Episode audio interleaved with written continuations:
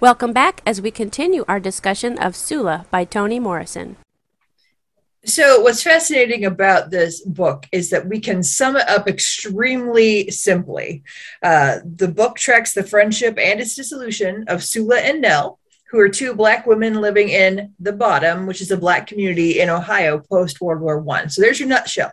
But there is so much more going on. And like you pointed out earlier it's even more of a character study than it is that the plot itself is important. It is yeah. Um, do you want to take us through some of the details of that plot alice? Um, very very briefly i'll try to keep it brief. Um, i love how the first section of the novel kind of sets up that that uh, that's that first story of how the bottom why the bottom's called the bottom and and um, how how that part of the part of the story sets the stage for so much of the rest of the story. Um, can I just tell that little story real quick? Do you think we have time for that? Okay. Mm-hmm. So the first section of the no- novel, we get that origin story of the bottom and uh, a white farmer had promised freedom and a piece of bottom land to his slave, one of his slaves, if he would perform some difficult duties, chores for him. And when the slave had completed that, those difficult tasks, the farmer regretted his side of the bargain. Giving freedom was easy. The farmer had no problem with giving freedom, which is interesting, and we could talk for an hour about that by itself. But he didn't want to give up the land that he had promised. So he tells the slave he's very sorry, but he must give him valley land instead of a piece of the bottom land. That confused the slave. He said he thought the valley land was the bottom land. And the master said, well, no, the land on the hillside is, uh, is the, is the land that is bottom land, not down in the valley. So he lied. He told him that the hillside land was the bottom land and it was rich and fertile he's lying. I mean, this sets the stage. And uh, slavery was never practiced in Ohio, but that's where Toni Morrison sets this story, which is very interesting. And it sets the stage. She's illuminating the fact that white people's racism and lives have created a topsy turvy world for black people in which up is down and down is up. You know, the valley is one thing, the bottom land and the hillside are reversed in the in the slave and master story, and um, a quote from the book is: "The white people lived on the rich valley floor." And the blacks populated the hills above it, taking small consolation in the fact that every day they could literally look down on the white folks. So there's there's you know a lot in this book that is hard to read and hard to you know get through but it's also beautifully written and and the way that the way that she structures the rest of the novel is basically by highlighting events that happened in certain years. And like you said this this took place the story takes place after world war one so it, it really starts out in 1919 and um, i don't know how much detail you want uh, to go into about the the every single chapter in the book but from 1919 to 19 is 1965 is that the last chapter? Is it 65 or 69 i can't remember. Um, uh, goes through the lives it's 65 goes through the lives of nell and sula and other people in the story. It's actually multi-generational because uh, Nell's parents and Sula's parents and grandparents are in this story too, and so you get the gen and the generations in there too, a little bit here and there. So it's really very fascinating that way. Um, I did. I don't know if you how much you know more we want to go into the details of the story, but that was just the little introductory story. Right. No, that's that's a great introductory story. Well, maybe uh, would it be a good idea to hit some of the characters? Yes, yes, definitely. Wonderful. So we have our title character, Sula. Um, she was raised in a boarding house by her eccentric grandmother and mother. Mm-hmm. Um, they are seen as being more free and loose as compared to other members in the community. Um, Sula has a birthmark, and depending on what you think of Sula, then you interpret that birthmark as being something either more positive or negative. You know, is it a rose? Is it a snake? Um, it, it's kind of reflected. It's like a work chart test. Is that how you say it? The import Rorschach. test? Yeah, yeah. Thank you. Thank you. Yeah, and I love that that at the very beginning of the book, the the there's a quote from the Rose Tattoo uh, su- that Toni Morrison included in the preface parts of her book. I think that's just fabulous. So go ahead. So um, Sula is smart. She acts spontaneously. She's impulsive. Um, she leaves the community, goes to college. Um, she kind of wanders and experiences life for 10 years, but then comes back. And after that, she lives a life free of convention. She does stuff that um, is frowned upon by the community, like you know, not taking care of her grandmother, having her, well, she takes care of her in a ways and she has her committed somewhere else. Yeah, but that wasn't the way you did it back in the day. You know, you were supposed to take care of your your elders in their own home or in your home. You weren't supposed to shunt them off to the you know the old folks' home. That was bad, mm-hmm. bad form. and she also because she she's somewhat of a free lover you know she will sleep with pretty much any guy in town and do it.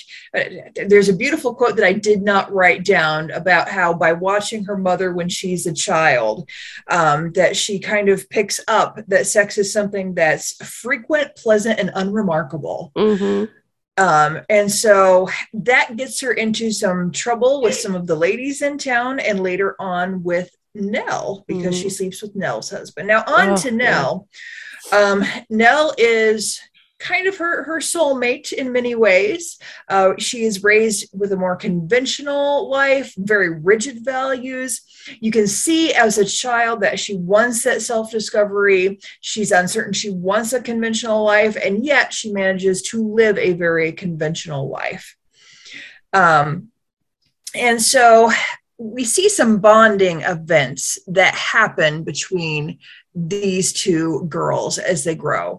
And so that's why I want to introduce you to a character we see only very briefly, but he's pivotal to their development Chicken Little. Mhm. Um, and Chicken Little is a neighborhood boy.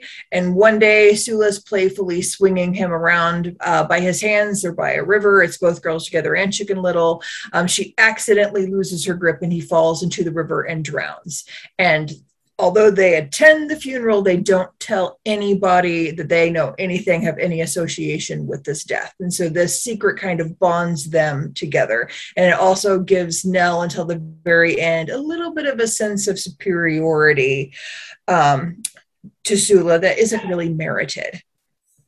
Um, Shadrach is another important character. He's a World War II veteran. He's traumatized by the war, and he um, institutes National Suicide I just Day. love that. Bless his heart.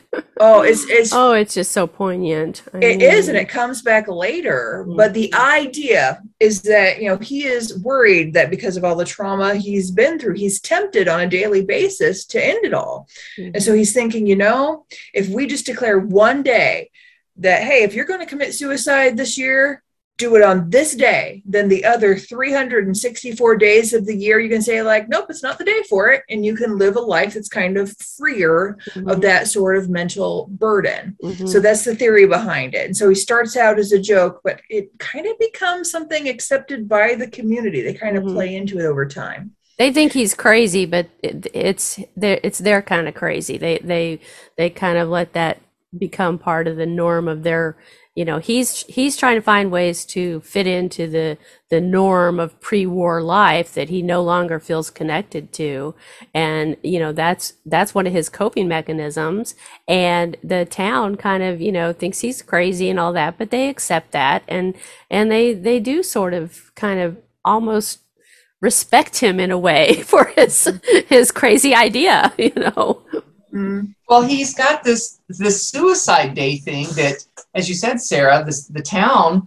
I, I think they even have parades on that day, or they all come to the street and and they're lined up and down the sidewalk and everything. And even though it's this this death deathness that brings them all together, the undercurrent is it's a celebration of living because Yeah. they've got those And community, yeah. days Yeah. that's you know it's not there. So it's it, it you know you mentioned the term topsy turvy Mhm. and Yeah. that's just one of the that's just one of the pieces to the Right. topsy turviness of it where it's so accepting and without it, it, it's you have an initial opinion, Mhm. but there's no judgment with the Mhm. opinion Right. because it is just a part of the livelihood. You know, you go and watch the parade on Suicide Yeah. Day, and, And the, the whole town sees Shadrach in a topsy turvy way because they, all, all- while they all get in the spirit of National Suicide Day and everything, but they don't really, you know, a lot of them don't, they, they can't really bond with Shadrach himself. He's not mm-hmm. very nice to people.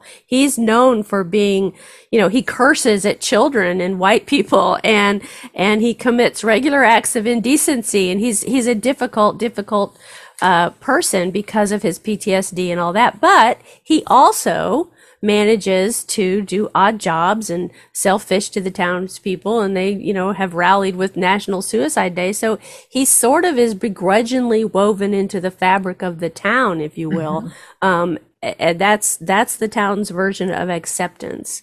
And they don't shun him, they don't hide him, they don't you yeah, know force him away. They, you know, he is a part of it, and, and that, and it's there's a there's an embracing to Mhm. that. The, know. and, and there's such an interesting thing about the structure of Toni Morrison's book is because immediately after we learn all that about Shadrach, that's when we get introduced in, in the next couple chapters, 1920 and 1921, we get introduced to Sula and Nell's two families and, and the town and how the town sees those two families and all that kind of thing. And so there's, there's all this kind of, I don't want to say mirroring, but there's some of, some similarities to Shadrach's place in the town and other things that happen with other characters like Sula and Nell throughout the story and, and their families. And so it's a very, even though when you're reading it, you just feel like you're flowing along this warm, soft river of beautiful prose, there's actually incredibly intelligent and well written structuring going on with this story. Yeah. Mhm. There's Yeah. definitely Shadrach and all of them. Yeah. Mhm. Yeah. I see it as very circular. I mean, the the Mhm. end line speaks of circles and Yeah. circles of sorrow, and the Mhm. structure is very Mhm. circles and circles of Come back around to things. Yeah. And Absolutely. And I just want to point out really quickly about Shadrach, and as you very well pointed out, that he is kind of accepted into the town, even though he's an outlier. That's another theme of this book is Mhm. how far off the norm can you be and still be accepted by your community? And at what point do you cross that What line? has crossed the line? Yeah. Mhm. hmm Yeah, Right. exactly. Which circles back to the original, the origin story and all that kind of stuff. But um, yeah, and I think it's so interesting that the parts of the book that that have Nell and Chil- Nell and Sula and Chicken Little, you know, the children when the characters are children, and you know, at that point, Shadrach's not a child. He's a he's twenty one, twenty five, something like that when he comes back from war. Um, when Sula and Nell are children, and so you get to see these two girls bond as friends in childhood. And that's the premise for the rest of their relationship. And like you said, there are significant things that happen in their childhood that both color and kind of almost, I don't want to say predict, but there's a destiny to their ups and downs in their friendships that, that, you know, in hindsight, once you've read the book, you say, "Oh yeah, I should have known that when I read about their childhood." you know, so next up, we continue our discussion of Sula by Toni Morrison.